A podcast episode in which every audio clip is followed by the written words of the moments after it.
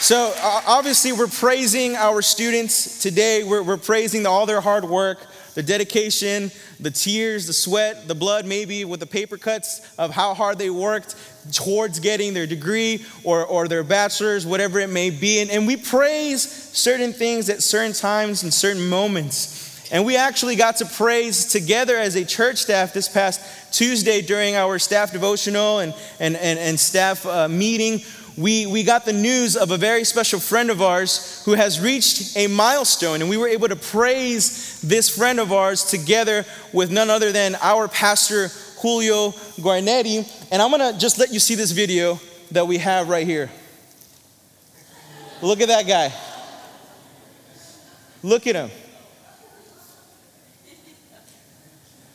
That is none other than Pastor Julio's grandson, Daniel. Yeah, he's walking. Now get this. This is at nine months old. Okay. Now, given I've been walking for 25 years. Okay. But but but nine months old, right? We celebrate that more than me walking for 25 years because this is a milestone. This is the first time that we're able to praise, you know, Daniel for, hey, you're walking now. Unbelievable. I don't know that's going to be stressful for the mom.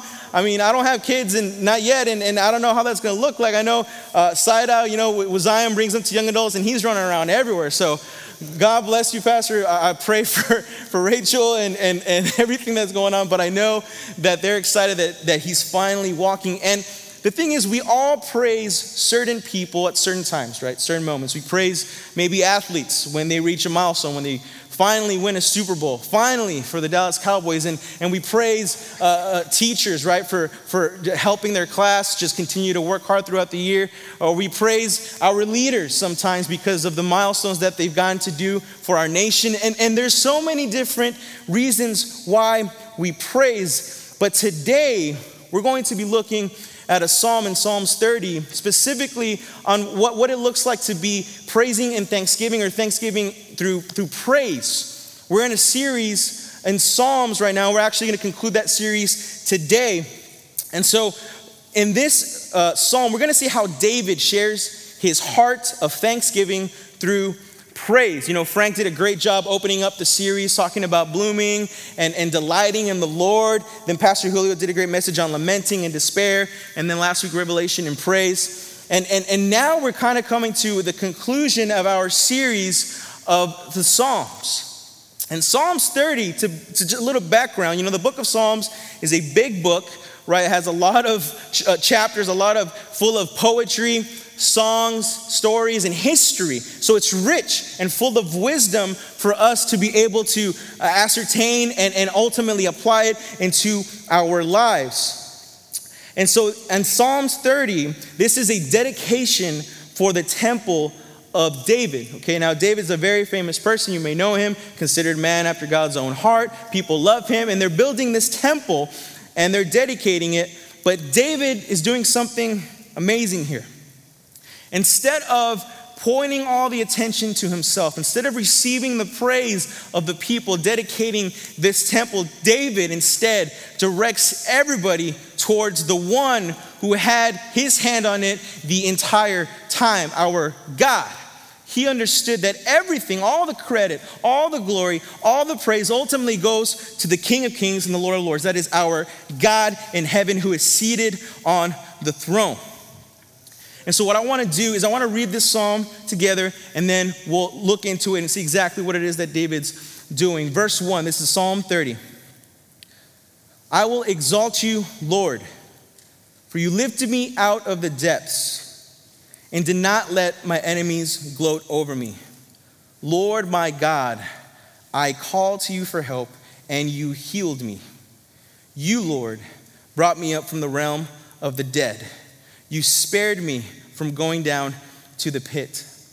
Sing the praises of the Lord, you, his faithful people. Praise his holy name, for his anger lasts only a moment, but his favor lasts a lifetime. Weeping may stay for the night, but rejoicing comes in the morning. When I felt secure, I had I said, I will never be shaken. Lord, when you favored me, you made my royal mountain stand firm, but when you hid your face, I was dismayed. To you, Lord, I called. To the Lord, I cried for mercy. What is gained if I am silenced, if I go down to the pit? Will the dust praise you? Will it proclaim your faithfulness? Hear, Lord, and be merciful to me. Lord, be my help. You turned my wailing into dancing. You removed my sackcloth and clothed me with joy, that my heart may sing your praises and not be silent. Lord my God, I will praise you forever. So here we see David listing numerous things of reasons why all the glory and all the praise belongs to the Father.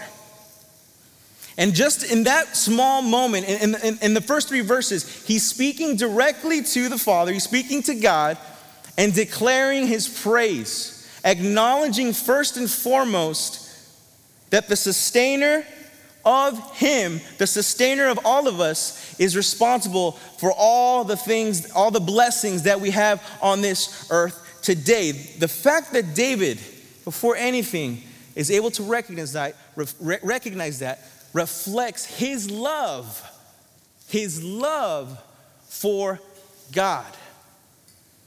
And my question is for you guys today how do we express our praise, our gratitude, our thanksgiving to our God? Because there are many reasons why we are to praise Him today.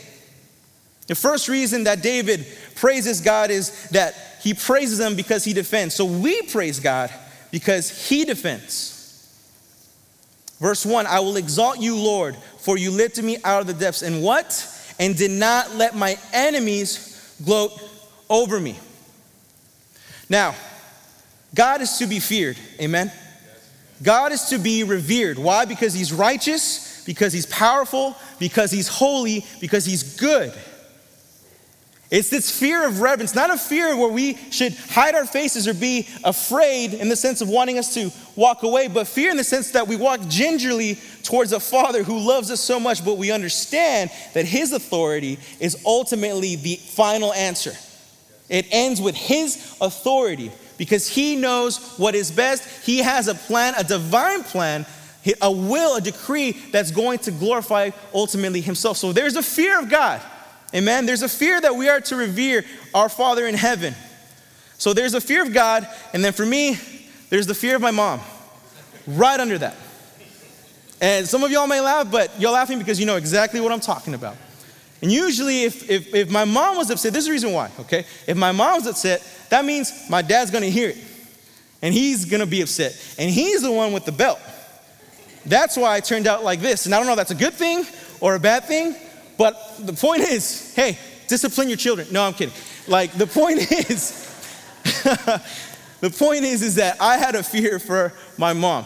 Okay, there. Uh, and speaking of, of, graduation Sunday, I had to share a story from high school because uh, I, I, didn't graduate too long ago from high school. And thank you, Pastor. And, and, you know, I'm still young, kind of. And uh, thinking of, of just this, this psalm and then graduation Sunday, I said, man, I wonder I wonder what, what, what's something that I, that I can remember from high school of, of this that reminds me of this. And, and, honestly, the first thing that came to mind was the story of my mom, which is why I'm going to explain to you I'm so afraid of her. You see, we, when I was in high school, there was a trend that uh, a, a wristband was going to give me the ultimate power, okay? Now, if you don't know this, I was an athlete, okay? I was, in, I was a basketball player. Don't look at me like you're shocked, okay? Please don't do that. All of you are looking at me like, no, you weren't, bro. Yes, I was. Actually, Pastor Chan can attest to that, right, Pastor? He knows what I can do, okay? He, he knows what I can do on the court, okay, for about two minutes. But I can still do it. Now, in high school, I had the, the power band that I wanted so desperately, okay? This, this is supposed to help me with balance, supposed to help me with strength, supposed to help me just, just be the best and ultimately get me to the NBA, okay? Now, I wanted to, to just be the best player on our team. But here's the problem our coaches absolutely hated this power band because it was honestly a placebo effect. There was no power in that band whatsoever, okay? It didn't matter. I wanted, everybody had it. I saw all the NBA players wearing it. I saw some other athletes wearing it. I said, this has got to be it. This is a secret juice to get me to where I need to be, okay? But the problem is, our trainer also hated it too. So, our coaches, our trainer get together and they tell us, hey, we're warning you right now.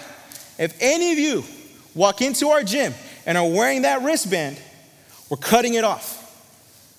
No excuses. We've already told you we don't want you wearing it in our gym when we practice. So, what do I do? I wear it because I want to be the best. So, I put it on my wrist and we're running and hustling. They blow the whistle. Hold up. Eli, come here. Yeah, what's up, coach? Snip, snap. Our trainer comes and cuts it off. I was so afraid for what was going to happen because I knew if my mama saw me walk into that car when she picked me up from school without that wristband, stuff was gonna go down. And it was not gonna be pretty because that wristband cost a pretty penny. And so I'm just, I just pray to the Lord. I say, Lord, don't let my mom notice it. I walk into the car. I'm trying to hide my wrist as best I can. Hey, mom, how's your day? I love you. Did I tell you you look so beautiful? And she goes, Where's your wristband? I said, How do you do that? How do you see my wrist immediately and automatically know that I don't have my wristband. I said, Mom, look, it was my fault. I, the coaches told me not to wear it, so they cut it off, but please don't do anything. It was my fault. She says, Wait, wait, wait. They touched you? Yeah, but it was my fault, mom. Like, it, it wasn't their fault. They told me, like, no, no, no, but they touched you. They, they, they, cut, they put scissors towards you and cut it off. I said, Yeah, but mom, you don't understand. She got out the car and I started praying. I was so afraid for my coaches because I knew something was gonna go down. I said, Lord, please, please do not let my mom go to jail today. Please, I'm about to make varsity, I'm about to make the team. Please, don't let it be today. She comes back, just red, cooling down a little bit. Mom, what happened? What did you do? They'll talk to you tomorrow. Oh no. Oh, I'm gonna run so much tomorrow. I, I did not want to go to school the next day, so I, but I go.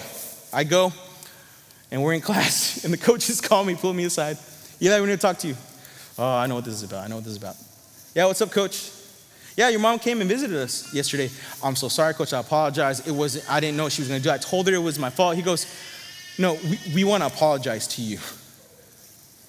You want to apologize to me? Okay. Continue. Yeah, we just want to say we're so sorry. We cut your wristband. Here's some money. Go buy yourself a new one. I said, What? And I don't have to run extra? No, you're made varsity. Okay, great. So the fact that my mom could get two grown men to apologize to me and give me money, that's a powerful woman. I don't care what anybody says, that woman is powerful. Okay, and, and I don't mean to be funny or cliche, but, but the point is that she defended me. She defended her baby, okay? Ultimately, she did what she had to do. And, it's, and, and I see this psalm and I see David praising his God for defending him, but for much, much worse things. He had enemies. David was under fire all the time. People were attacking him, people were trying to overthrow him. But God remained faithful. He defended David in every way possible. And David recognized that. And he said, First and foremost, let me praise you, God, because you are a defender. You are to be feared. You are to be revered. All of this would not be possible without your power, without the reverence that people have for you, God. And there's plenty of things in my life that I know God has protected me from. Maybe not necessarily physically, but spiritually. When the enemy attacks, my God is there. He is for us, He is not against us. He is our defender my rock, my shield. There are things that I know I could have ventured into, but my God protects me from those things through ways that I don't even recognize sometimes. Sometimes I don't realize till years later, like, oh my goodness, my God defended me in that moment, protected me in that moment, so that I could continue onto what He had planned for me. My God is a defender. What has He defended you from today? What has He protected you from this morning? There are people in here that I know for a fact can, can, can recall some moments in their lives where they said, man, that had to have been God. There's no way that this was, was just coincidence. That had to be God. We praise God because He is a defender. Not only does He defend, but He restores. We praise God because He restores. Verse 2 Lord my God, I called to you for help, and you healed me. Now, healing is very, very powerful. And I know for a fact that every single one of us, at some point in our lives, even right now, need a form of healing. Now, some scholars believe that David could be referencing to some emotional things or could be referencing to some sicknesses, but ultimately he understood that he was alive and well because God healed him. He heard him as he called for help and healed him. You think of David and his life, the battles that he must have gone through, wars right? Being attacked, maybe some near death experiences. And then on the emotional, spiritual aspect of it, a man who killed a man to sleep with his wife. Now, this does not sound like someone who is after God's own heart, but yet he is declared that. He can heal us from everything and anything that we are clinging onto because the enemy continues to fill lies in our head. That shame, that guilt that is eating at you in this moment, God can heal you from that. Many of you have scars. I have had, scars that God has healed me from. Yes, does it take time? Of course. But it also requires us to come boldly to Him and saying, I need healing. We need to pull down our pride, be humble, be humble and recognize we need healing. And sometimes that's such a hard thing to do. It's so hard to have to admit that I'm not good enough or strong enough to heal myself, that I need something more powerful, an outside force that can heal what is going on internally in my heart. But how do we know that this is true for us today? How do we know that we can actually be healed? Because there was one man who promised that the temple would be broken but that he would restore it in three days. Now, David doesn't know Jesus at this point, right? This is the Old Testament. But the beautiful thing about the Bible is that the entire, from front to end, ultimately all points to one person, and that is Jesus. There was one to come who would destroy the temple but rebuild it in three days. It was through one man's brokenness that we can now be restored. If he can restore the temple, he can restore us. That's a God who's powerful. That's a God who loves. That's a God who is a redeemer. What do you need healing from today? What scars do you need to bring before our God? We praise God because he redeems us. Verse 3 says, You, Lord, brought me up from the realm of the dead. You spared me from going down to the pit. Other translations say, uh, you, you brought me up from the Sheol. I hope I said that correct. But that translated could be meaning a grave or a tomb where they would put the dead, the realm of the dead. David was there in that dark cave, in that pit. And God brought him out of that. He redeemed David he took him out of those moments. You can read Psalms 42 and just see the despair that David had. Why are you so downcast, oh my soul? Why, did, why are you aching? Lord my God, where are you? He's screaming out to our God. And God listens to that and he brings him out of the pit. And for us, maybe not physically like David's talking about, but spiritually, I know he did the same for David. A man who lost his boy, a man who was filled with shame and guilt, redeemed out of that pit. He brought his grave and turned it into a garden. From mourning to dancing. And for us, he's turning our graves into gardens. And we are mourning and to dancing. We're going from mourning to dancing. He can turn my grave into a garden. He can turn your grave into a garden. He gave me life. And for that, I pray that I continuously recognize and praise Him with thanksgiving and say, Father, this is all you. I had nothing to do with this.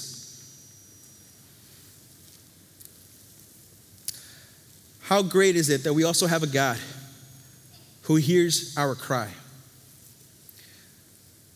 Verse 8 says this It says, To you, Lord, I called. To the Lord I cried for mercy. It's okay to cry. I, I, I often think about, you know, the moment when I might have a child and, and to hear the cry for the first time, how that might feel. And I think about our God and how He listens to our cries. Yes, yes, we pray. He listens to our prayers, but He also listens to our cries in the night, in the dark. There was a moment in my life where I thought I was going to lose my father. We, it was, I think, my sophomore year of college. He got really sick. He was in the hospital. He started losing weight. And it was hard to go there and see tubes stuck in his nose. My mom crying the whole time, not knowing what was going to happen. By God's grace, ultimately, he was able to get out of there, and he's with me still to this day. And I know for a fact that that was God's hand doing his sovereign work. And I'm grateful because I still have time with my father, and I don't want to take that for granted. The thought of losing my father and putting him in a tomb or a grave is frightening.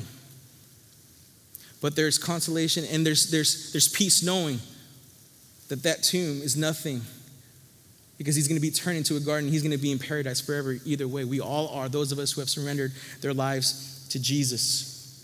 You know, I, uh, I joked around a little bit about Daniel getting all the praise because he's walking at nine months, right? And how I've been walking for 25 years. And nobody gives me a gift card, right? And, and, and nobody cares anymore. But I find that so interesting how we praise so hard, right? We, Man, Daniel, nine months. But then, like two weeks later, we're like, we don't even think about it anymore. Now we're just waiting for him to, to maybe talk, right? Say words. Then after that, we expect him to get a master's degree. I don't know, but uh, again, I still believe that he's walking at nine months because his, his, grandpa's a, his grandpa's a preacher and God has like special favor over that. But like we think about that and, and we just forget about it. And I forget that, wait a minute, God, I, I'm walking right now. I have two feet. I need to praise you for that. How can I overlook the small blessings that you have given me? Why do I have to wait for the next moment to praise you? Why, have to, why do I have to wait for the next moment where you come through and praise you? Why can't I praise you for the fact that I can walk? And if I can walk, then that means I can walk in obedience. That means that I still have a purpose. If you're here right now in this room, it's because you have a purpose. I don't believe in coincidence at all. Our God is a perfect God who is sovereign. We need to stop overlooking the small and simple blessings of merely waking up in the morning. Praise God, give Him thanks for everything that He has done. Not only that, but we see David as he recalls everything that he's praising God for. He is then compelled to tell others about it. Verse 4 He is finished praising God, and then he says, Sing the praises of the Lord, you, his faithful people. Praise his holy name. For his anger lasts only a moment, but his favor lasts a lifetime. Weeping may stay for the night, but rejoicing comes in the morning. You turn my mourning into dancing. You remove my sackcloth and clothe me with joy, that my heart may sing your praises and not be silent. Lord my God, I will praise you forever. If we know the truth of who God is and what He's done in our lives, then we are to be compelled to tell others about it. To say, hey, rejoice with me. Church, we're here right now, Sunday morning. It's been a crazy year. But we're here. Hey, graduation is here. We did it. We rejoice in that. But we continue to rejoice. We don't stop rejoicing or praising our God for the little things. Our God is worthy to be praised because he is faithful to defend, restore, and redeem. And we can approach the throne with boldness, thanksgiving, and praise with the expectation of God to remain faithful. And if you don't know who God is today, then you're missing out. And you have every opportunity right now in this moment to surrender your life to Him and say, Father, I, I, I, need, I need a defender. I need someone who can restore me because I can't do it. I need someone who can redeem me and give me life. Someone who can turn my mourning to dancing, my grave into a garden. Let's pray. Father, we thank you so much for what you are doing right now in this moment. I pray for the hearts of everyone in here, that our hearts would be sensitive to the Holy Spirit, and that any convictions that are going on in our hearts right now, that ultimately we would be listening, and that those convictions, convictions would lead to repentance. Father, we thank you that you're so faithful. We thank you that you are a defender, that you restore us, and that you redeem us. Jesus, I praise you. And I pray that I never stop praising you. It's in your name that we pray. Amen. I'm going to invite you all to stand with us as we respond in song.